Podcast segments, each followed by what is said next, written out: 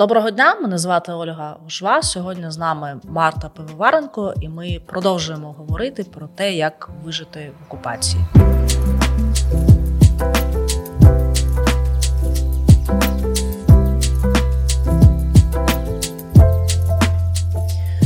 Марто, дуже важлива тема виживання в окупації, і дуже важко справитися зі стресом, страхом, емоціями. Е, розкажи, будь ласка, що треба робити, якщо ти відчуваєш, що в тебе паніка або ти не можеш раціонально мислити і дуже багато емоцій. Це дуже популярна тема зараз і важка. Е, навіть сьогоднішній випадок говорить про те, що ця тема дуже запотребована. Е, з Лисичанська неурядові організації звертаються, що місцеві мешканці, перебуваючи далі під обстрілами, звичайно, ховаються в бомбосховищах, але е, спершу наважуються е, виїхати. А потім, коли неурядова організація вже приїхала, готова з екіпажем, не погоджуються. Е, тобто вагаються, ця тривога вона змушує людей відчувати себе непевними в тих рішеннях, які вони приймають, як діяти, як не діяти. Тобто тривога це та річ, з якою варто в першу чергу справлятися. Якщо ти потрапив в умови окупації, ти розумієш, це ненормальні умови, вони є нетиповими, і е, твоя швидше лімбічна система, тобто твій мозок інакше спрацьовує більш інстинктивно. А як саме, які техніки ти можеш порекомендувати, що робити, як собі допомогти? Ну, е, ця частина мозку є більш давня, ніж та, яка в нас відповідає за кору і аналітичне мислення.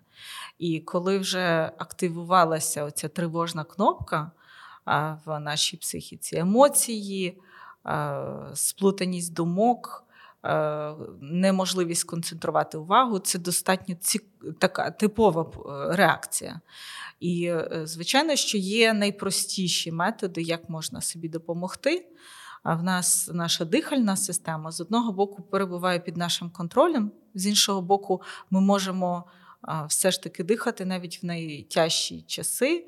Е, ми можемо впливати на своє дихання і переключати свою увагу за рахунок дихання, візуалізації інших речей. Е, зараз я е, можу розповісти декілька простих методів, як це можна зробити. Якщо ви відчуваєте, що концентрація дуже важко відбувається, вам потрібно зосередитися на тому, як ви сидите, зверніть увагу, чи ваші ступні повністю доторкаються до підлоги, це важливо, бо це такий процес певного заземлення. Крім того, зверніть увагу, як ви сидите. Звісно, якщо ми зараз, наприклад, уявимо якусь небезпечну ситуацію, от візьміть разом зі мною, покладіть руки на живіт, угу. на нижню частину живота, і уявіть якусь небезпечну ситуацію. Чи вдається вам пропустити дихання отуди в нижню частину тіла? Ну, тобто в нижню частину живота? Чи проходить дихання? Проходить. Проходить. А тепер давайте зробимо інакше. Е, та сама позиція, але ми уявляємо якусь безпечну, дуже гарну е, галявину, море, е, щось таке, що приносить нам задоволення. Чи менше чи більше повітря йде в нижню частину живота? Ну, мабуть, менше. Менше? Менше? Чи більше? Ну, просто зверніть увагу, відволічіться. Це важко робити в умовах запису теле або відео якоїсь програми. Але загалом, тому що це теж дає стрес. Але загалом, коли ми згадуємо щось безпечне, більше повітря потрапляє в наш організм. Нам легше вдихати. Загалом е, в стресових умовах е, наше дихання більше тут поверхневе. Е, це називають гіпервентиляцією. Таке враження, що, начебто, багато повітря входить в наш організм. Але оскільки воно повністю не заповнює легені, то частина повітря, яка була в нижній частині, залишається, і ми тут тільки вентилюємо. Тобто, десь приблизно третина повітря заходить в наш організм під час стресу. Тому ми можемо відчувати голодування кисневе, запаморочення. В нас може гудіти голова, можуть думки сплутуватися. І деякі люди живуть роками на цьому поверхневому диханні. Тому, звичайно, що вони більш емоційно реагують на всі е, речі, більше гнівливо, можуть відчувати гостріше дискомфорт, е, який там десь поруч відбувається, реагувати, сваритися між собою. Це дуже яскраво спостерігається в середовищах, де люди довгий час змушені укриватися. І перша допомога, звичайно, буде як мінімум звернути увагу на своє дихання, покласти руки на живіт, це вже добре. Уявити собі, що е, під час вдиху, начебто велика повітряна кулька е, е, наповнюється в твоєму животі, так розширюється. А коли ти видихаєш, вона відповідно спускається, ця повітряна кулька.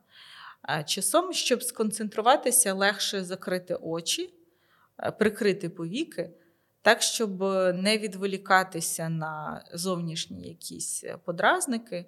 Таким чином можна більше уваги приділити самому диху.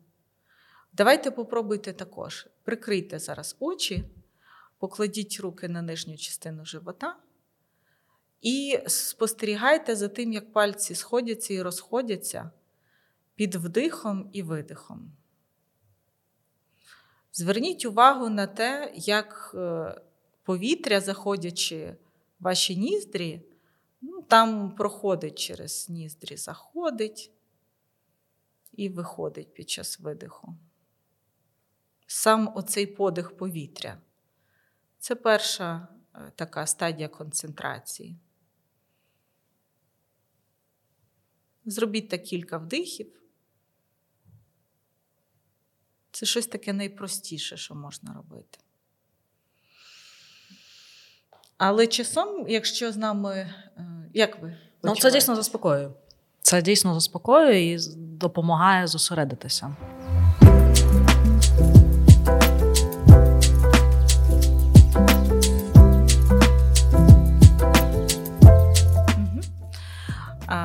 Часом, якщо вже починається панічна атака, звичайно, що такого простого методу буде недостатньо. І я рекомендую: ну, по-перше, е, швидкою допомогою буде те, щоб вкрити людину чимось важким, якимось плідом, тому що панічна атака відволікає увагу від наших е, меж тіла. Людина, начебто, губиться, вона, начебто, пропадає в нікуди.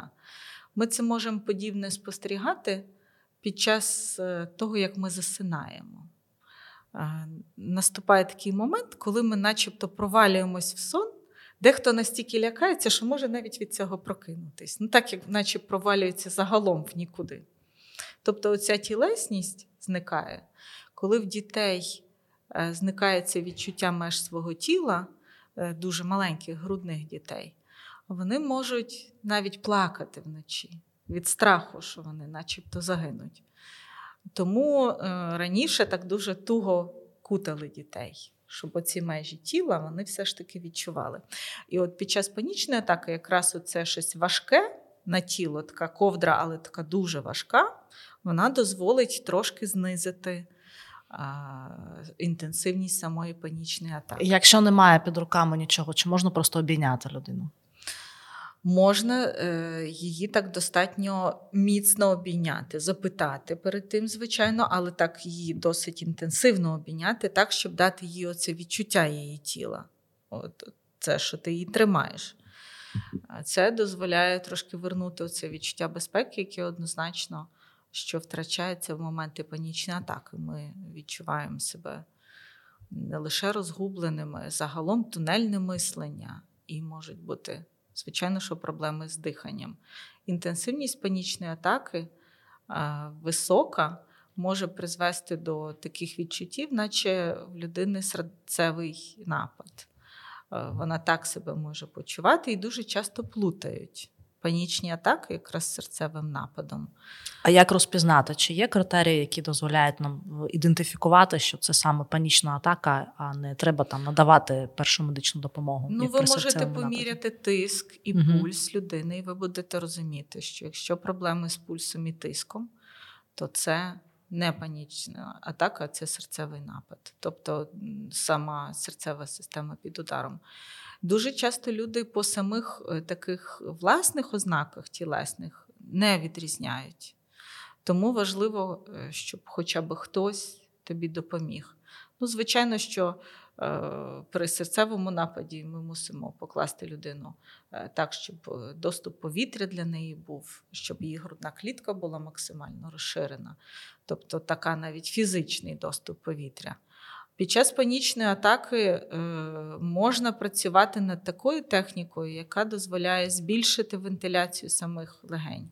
То, що ми казали, що лише поверхневе дихання не дає достатню кількість кисню в організм, е, бо повітря заходить і воно з цього рівня приблизно і виходить. Таким чином, повністю не забезпечуючи потреби кисню нашого організму. І техніка починається таким чином, що ми спершу кладемо руки і відстежуємо, бо руки нам дають е, можливість відчувати сам вдих. Покладіть руки на верхню частину. Угу. Та? І зверніть увагу, як е, ви вдихаєте повітря. Вдихаєте. Потім, звісно, видихаєте. Це той рівень, на якому зазвичай панічна атака і відбувається. Ця нижня частина е, легень коли ми перекладаємо руки на цю нижню частину легень і вдихаємо, видихаємо, то ми даємо собі трошки вже більше доступу. Третій рівень е, черевне дихання. Також покладіть руки на третій рівень, вдих, видих. Ви якби руками знайомитесь з тим, як будете працювати. А тепер я попрошу вас під час вдиху і видиху користуватися цими трьома долями ваших легень, якоби трьома. Насправді, в нас легень дві, а доль п'ять. Як ви думаєте, чому п'ять, а не шість? Ми ж істота, в якій все майже парне. Чому п'ять? Тому що серце. Угу. Між двома долями легень знаходиться серце. І коли ми дихаємо, ми робимо прямий масаж серця. Тому дихальна і серцево-судинна система настільки між собою пов'язані. Прямо прямий масаж серця ми здійснюємо через вдих. Отже, е, пам'ятаємо, що е, три долі, і ми ними користуємося. І коли ми вдихаємо, давайте ми будемо вдихати, угу. вдихаємо тут, вдихнули. Продовжуємо вдихати тут. Ще додали трошки повітря. Ще продовжуємо тут. Нижня частина вдихнули. І також видихаємо. Нижня, видихнули, видихнули, видихнули. Тоді вдих буде більш повним, а видих Глибоким, також також mm-hmm. більш повним, таким максимальним. Давайте спробуємо, отак, от, користуючись цією системою, зробити буквально два вдихи. І подивимося, як буде працювати наша система.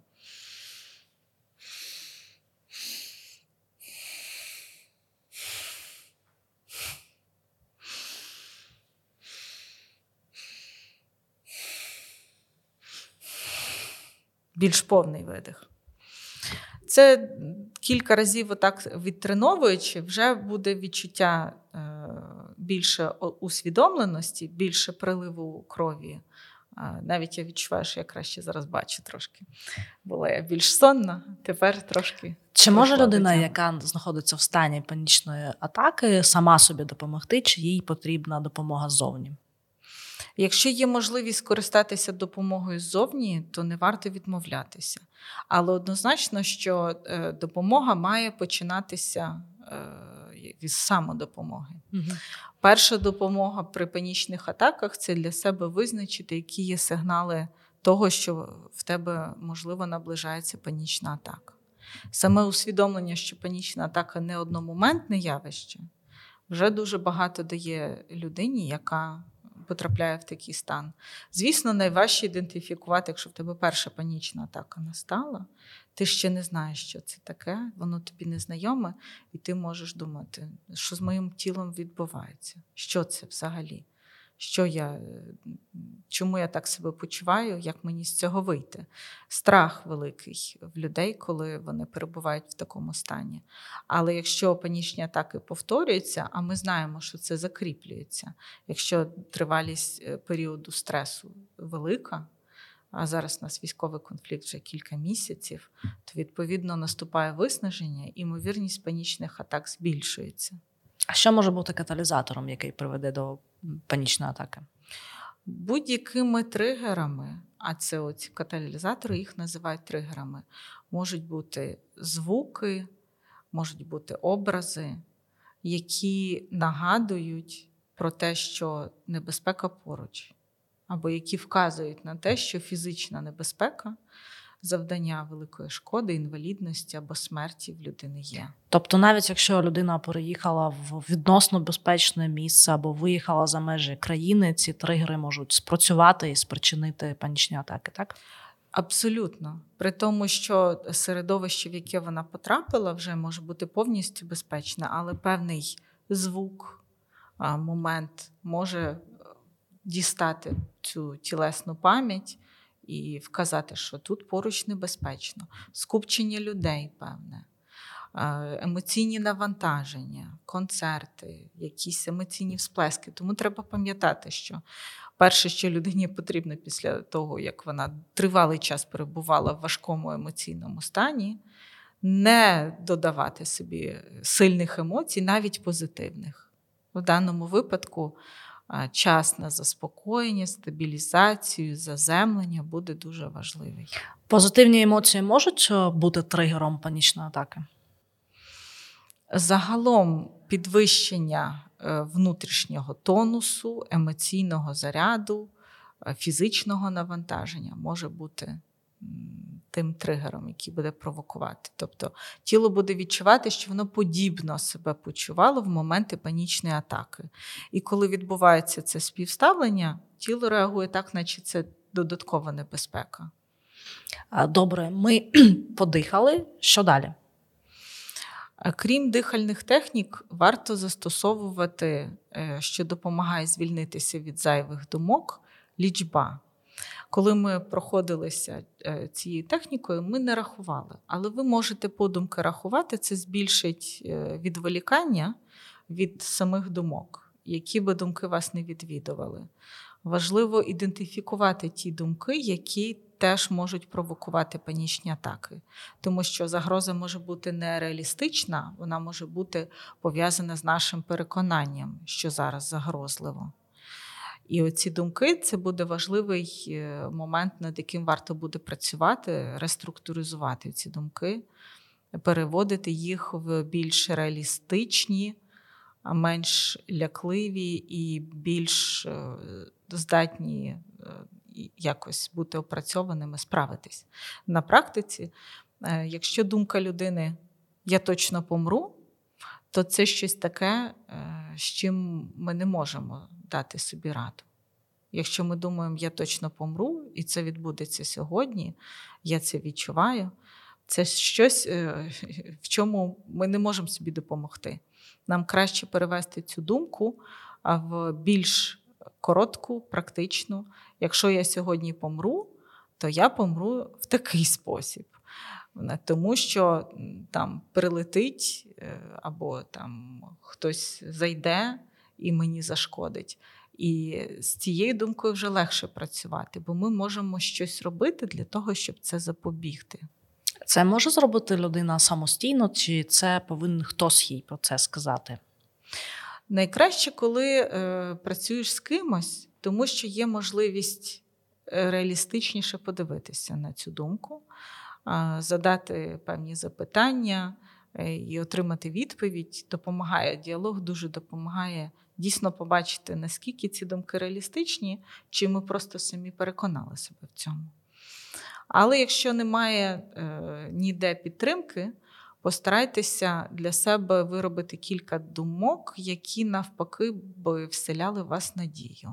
І ці думки можуть вас в критичні моменти дуже сильно підтримувати. Комусь може бути корисно думати там якісь речі, які в нього в сім'ї застосовувалися. Наприклад, батько завжди казав, все буде добре, і mm-hmm. тебе це надихало. І ти згадуєш цю думку, і вона тебе підтримує. Такі підтримуючі думки можуть витісняти негативні думки. Які... Спогади можуть бути про якісь приємні позитивні Однозначно. ситуації. Ви навіть можете тримати при собі або фотографії, або ж це можуть бути е, якісь моменти або картини тих місць, де би ви хотіли побувати. Це не обов'язково мають бути е, реальні минулі події, це можуть бути майбутні події, які би ви для себе хотіли. Тобто якісь картини з чудових місць, чудових пляжів, ем, або ж місце, де була ваша родина, а ви би хотіли також побувати. Такі речі можуть дуже сильно тримати. Ми знаємо, що воїни малюнки тримають під серцем. Біля серця так. Дуже багато а, символічних речей їх та, також підтримує. І ці речі дійсно можуть добре відволікати. Резинки дітей добре відволікають, коли є велике хвилювання. Для запобігання і для збільшення фізичних е, відчуттів, то такі резинки, які застосовуємо ми там часом на волосі чіпляємо, можна використовувати чисто для самозаспокоєння. І це добре мати ті речі, які можна використовувати. Раз ми вже заговорили про дітей, що робити, коли у дитини панічна атака, як як їй пояснити ці речі, як донести. Тобто про резинки це дуже гарна порада, що ще можна використовувати. Ми знаємо, що дитина має три базові потреби: в безпеці, в неперервності розвитку. Звичайно, що її тіло таке ж давнє, як і наше, в плані розвитку. В нього також лімбічна система тисячі років як розвивалася, і реагувати на стрес дитина буде точно так же, як і ми. У неї може бути панічна атака, е, може бути погіршення концентрації, неуважність, багато помилок. Так реагує наше тіло на стрес. Е, коли в дитини панічна атака, ми вже казали про те, що їй можна е, накинути щось важке. Це може бути також важка куртка, не обов'язково має бути саме якась якийсь плєт або щось такого плану. Будь-що е, важке, що дасть відчуття тілесності, ми можемо.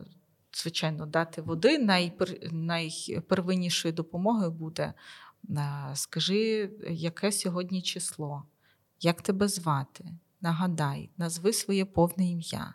Тобто такі е, речі, які потребують когнітивного відволікання. Людина мусить згадувати, і вона, звичайно, що під час е, стресу буде легше приходити до тями. Е, разом з нею дихати, не соромитися це робити при інших.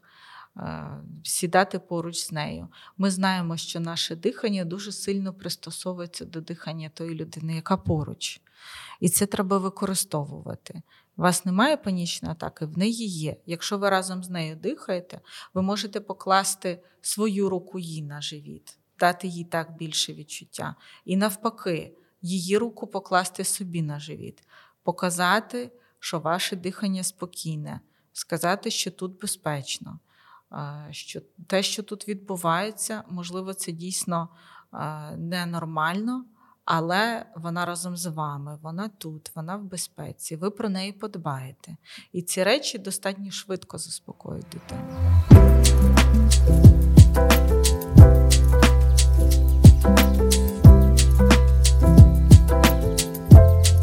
Марто, а що робити, коли, е, наприклад, е, сім'ї вдалося виїхати з небезпечної території, але вони все ж таки відчувають страх, тривогу, паніку? Що в цього з цим робити з цим станом? Для початку треба прийняти той факт, що це нормально. Тіло не може лише від е, безпосереднього пересування прийняти той факт, що тут безпечно. Воно потребує якогось часу на відновлення, на сон, на розуміння, ідентифікацію, що дана територія є безпечною. Наша нервова система, нейроцепція, вона працює тільки з часом, розуміючи, відслідковуючи навантаження, збільшення або зменшення. дуже різких змін наше тіло не любить. Це дуже часто ми помічаємо, коли ми е, вдало схудли, і як тільки ми це зрозуміли, зразу починаємо трошки добирати. Тобто тіло великих змін не любить. І е, воно реагує на е, зміни обставин поступово, дати час на відновлення, дозволити своїм дітям також трошечки посправлятися з тим, що відбулося.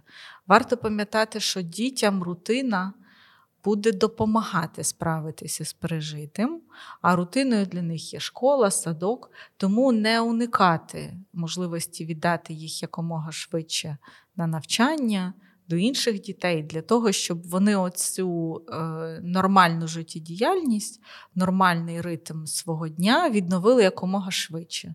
Це їхньому тілу дасть посил, що ось тут нормально, тут безпечно. Е, вони так швидше відновляться. Щодо того, е, що відбувається з тобою, по-перше, якщо жахітливі сни відвідують, ти відчуваєш, що не можеш самостійно справитися, не соромитись, звернутися по допомогу. Ця допомога не обов'язково повинна бути там психотерапевт, це може бути капелан, може бути подружка, будь-хто хто е, в перші дні е, тебе підтримає. Підтримка дуже важлива, і оці соціальні інтервенції, їх так називають, вони можуть дозволити е, відновитися швидше. В такий час родина, навіть ті, з ким може ми не так сильно підтримували зв'язки, але будуть давати нам більше енергії, більше ресурсу і швидше відновлюватись ми будемо. Бо це добре тримає. У багатьох, хто повернувся до нормального життя або намагається повернутися, виникає відчуття провини. Провини за те, що вони поїхали, за те, що вони вижили, е, тому що вони відносно безпечні безпечній ситуації, а там знаходяться друзі, родичі. Що з цим робити? Чи це нормально? Для початку е, варто пам'ятати, що найбільше почуття провини якраз того, хто вижив є в тих, хто безпосередньо воює, в солдат щодо своїх побратимів. Чим важча втрата, тим гостріше буде відчуватися це почуття провини. Якщо близький е, друг, побратим, посестра загинули, то глибина цього почуття провини може бути дуже великою. Пам'ятати, що чим більше ти залучений в процес допомоги, тим сильніше відчуватимеш провину що не справився, не зміг, е, недостатньо зробив, не 24 на 7 працював. Е, саме в цей момент не був там, де потрібно, був поранений в цей момент, е, замість того, щоб бути з побратимом, десь в лікарні відлежувався. Тобто реалістичність цієї вини є дуже малою.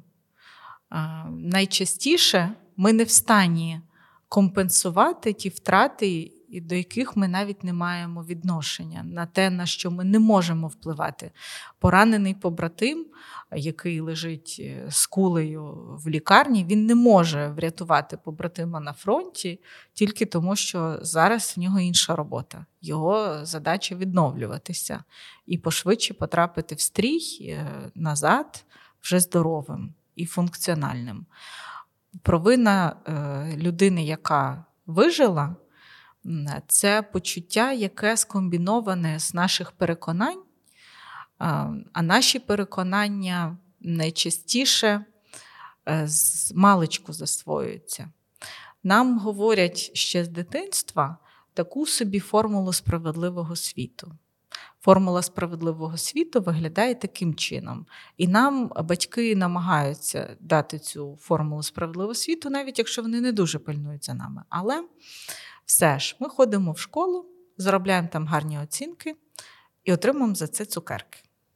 І це е, той спосіб виробити формулу справедливого світу. Якщо ти хороша людина, ти робиш хороші речі, з тобою стаються хороші події. І ця формула справедливого світу в військовий час не працює. Зрозуміло, що виникає два типи думок внаслідок цього наші цінності через війну змінюються. Ем, часом ми, якщо достатньо реалістично сприймаємо дійсність, можливо, по складу характеру не такі емоційні, то ми приймемо той факт, що е, часом з людьми трапляються погані речі, навіть з дуже хорошими. Але оскільки це важко імплементувати, якось засвоїти в цю формулу справедливого світу, бо формула справедливого світу каже: робиш добро, отримуєш добро, то найчастіше ця формула зазнає змін. І от звідти якраз виникає почуття провини того, хто вижив. Зміни е, бувають в такому напрямку. Раз зі мною сталися погані події, значить, я не така вже й хороша людина, як я думав. Значить, я заслуговую на це. Ось тут і буде почуття провини. Я заслуговую на гірше, ніж мій побратим. Оскільки я не настільки цінний, як мій побратим, то я би мав загинути, а не він. Оце почуття провини, воно береться від е, зміни, від трансформації цієї формули, яку І що з цим засвоїли. робити? Як, як цим зарадити? Ну, по-перше, з цим важко працювати. Звичайно, що психотерапевти е, багато часу приділяють на те, щоб е, цю формулу справедливого світу, як мінімум, донести. Тобто сама людина не може з цим зробити щось, вона повинна звертатися вже за допомогою. Правильно я розумію? Часом ця провина, е, коли ми відновимося, поспимо і не наступає перехід наших симптомів, тобто вони знижуються, менше вже страхітливих снів, наприклад, або річі сняться. Відновлення триває нормально, і ми відновлюємося. І поступовий провина теж іде. Але часом е, симптоми нікуди не діваються або й наростають. І в випадку, якщо вони збільшуються, то відповідно провина теж буде тим якором, який буде тримати постійний оцей рівень стресу внутрішній, бо вона нам постійно нагадує про те, що щось пішло не так. Ми в цьому винуваті. І в такому випадку, звичайно, що потрібна якраз психотерапевтична підтримка, допомога і не соромитись за нею звертатися.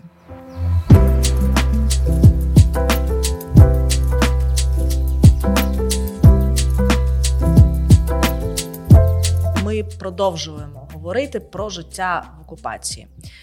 Марта, досить багато сьогодні говорять про посттравматичні стани, про посттравматичний синдром. Чи можна більш детально розказати, чи кожна травматична ситуація призводить до, до, до цього стану, як його відрізнити і що до цього спонукає? Так, дійсно, е, військовий конфлікт і сьогоднішні ситуації небезпечні, які відбуваються не лише на фронті, а ми знаємо про крилаті ракети і по всій країні. Ти можеш стати свідком того, як летить крилата ракета в район, де проживають твої родичі, і це вже завдасть тобі шкоди. Психологічної, від якої ти будеш потребувати відновлюватися певний час. Е, сама концепція посттравматичного стресу або посттравматичного стресового розладу, як його називають у всьому світі, вона зараз змінюється, тому що нові дослідження, нові докази говорять про те, е, більш повну картину, про те, що значно менша кількість людей е, після пережитого травматичного досвіду буде мати саме посттравматичний стрес, а також е, що є відновлення після посттравматичного стресу, і е, швидше зараз вже концепція е, розумію, розуміємо посттравматичний стрес як утруднення саме відновлення, процесу відновлення. Але ми розуміємо, що не завжди життя людей е, до травматичного досвіду проходило гладко. Е, в дитинстві могли бути якісь травми, дорожньо-транспортні пригоди, е, якісь фізичні пошкодження, інший досвід, зґвалтування в тому числі. І якщо ми знаємо, що попередній травматичний досвід існував, шанси, що цього разу, переживши е, загрозу смерті тобі або близькій людині, е, ти можеш отримати саме е, посттравматичний стрес або інші стани, тому що зараз вже відомо, що сам травматичний досвід може посилити попередні психологічні проблеми, наприклад, депресії, яка багато років була у людини після пережитого травматичного досвіду. Приєднається ще й посттравматичний стрес, і вже будемо працювати і з депресією, і з посттравматичним стресом. Або ж навпаки, тривалий час після травматичного досвіду людині не було надано допомоги, і поступово е, її стан переходить в депресію. І тоді вже треба і медикаментозне часом лікування, посилення психотерапевтичної допомоги з допомогою е, антидепресантів, інших ліків.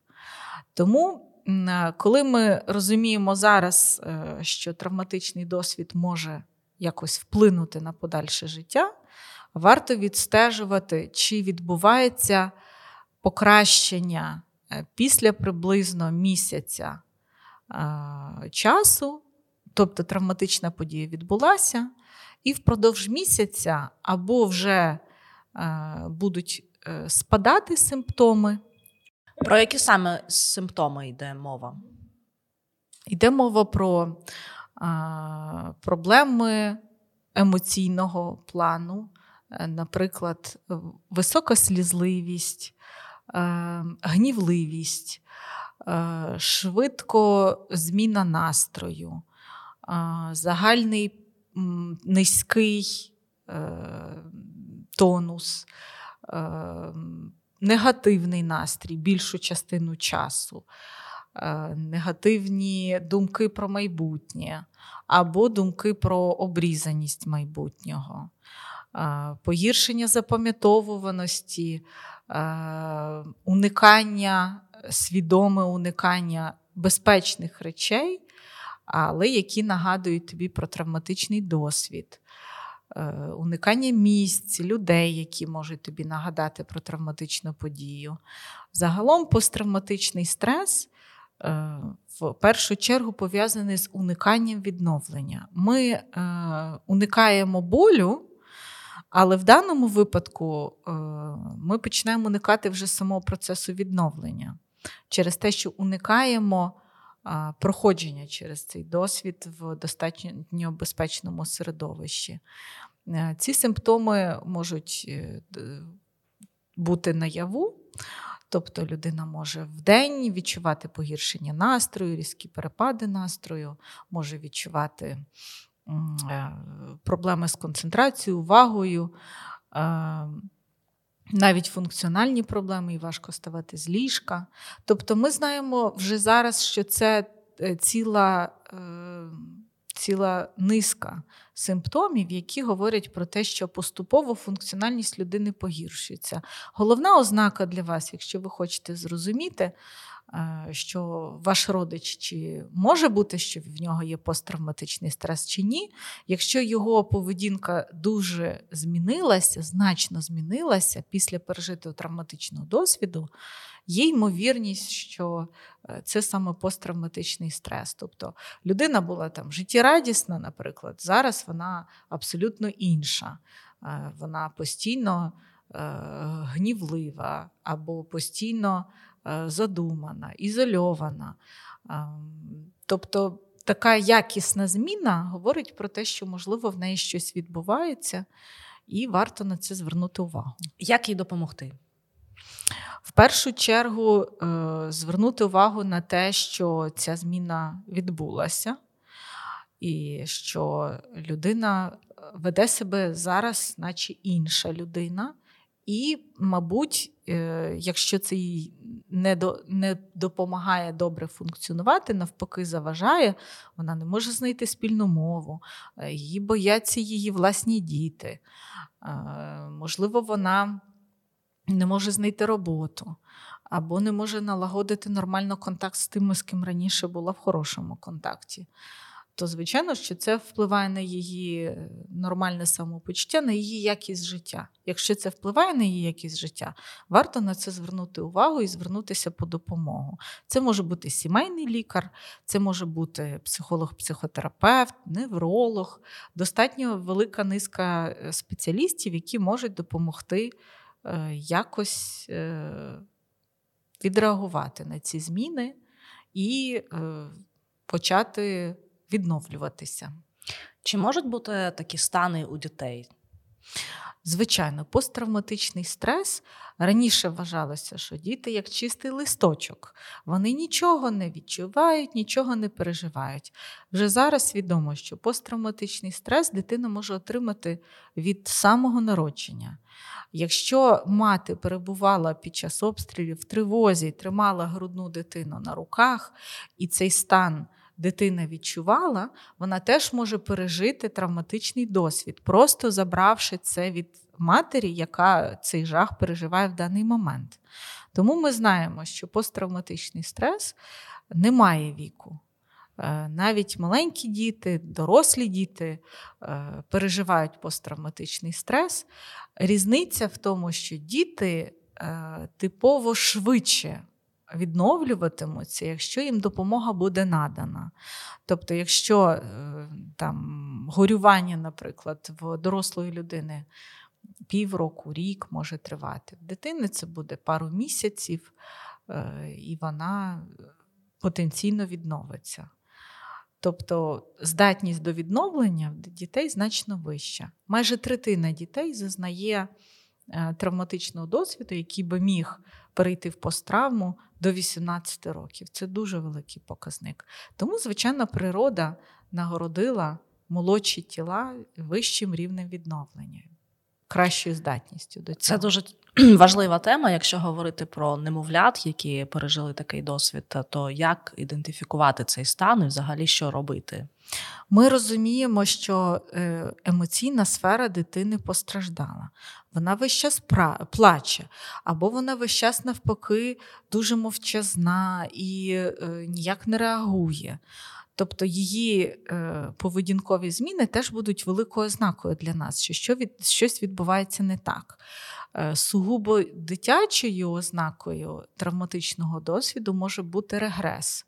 Регрес це той стан, начебто ваша дитина вже проходила через ці щаблі розвитку. Тобто вона вже не смоктала пальця, а тут вона знову смокче палець. Е, можливо, вона пісяється в ліжко. Е, тобто ми розуміємо, що відбувається е, повернення на попередню стадію розвитку дитини, і це не тому, що вона поводиться тепер жахливо, може бути пов'язано з пережитим травматичним досвідом. І це гарна ознака для батьків звернути увагу. Може бути там прояви агресії, дитина може почати битися, надміру привертати до себе увагу, е, намагаючись сказати, батьки, зверніть увагу, зі мною щось не так. Я намагаюся справитись, оговтатися і не можу. Допоможіть мені.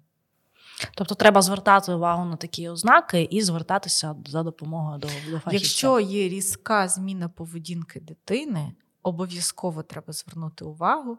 Це може бути ознакою не лише травматичного досвіду, булінгу, е, негативних стосунків в школі, е, сексуального насильства. Дуже дуже хороша ознака, яка потребує такого прицільного звернення уваги батьків. І, звичайно, що не випитувати, але приділити більше уваги бесіді, дати можливість дитині висловитися, виговорити це, можливо, навіть разом посидіти, помовчати, поки дитина сформулює те, що вона хоче. Це важливо. Дуже дякую, Марта, за такі корисні поради. Е, а ми говорили про життя в окупації з Мартою Пивоваренко.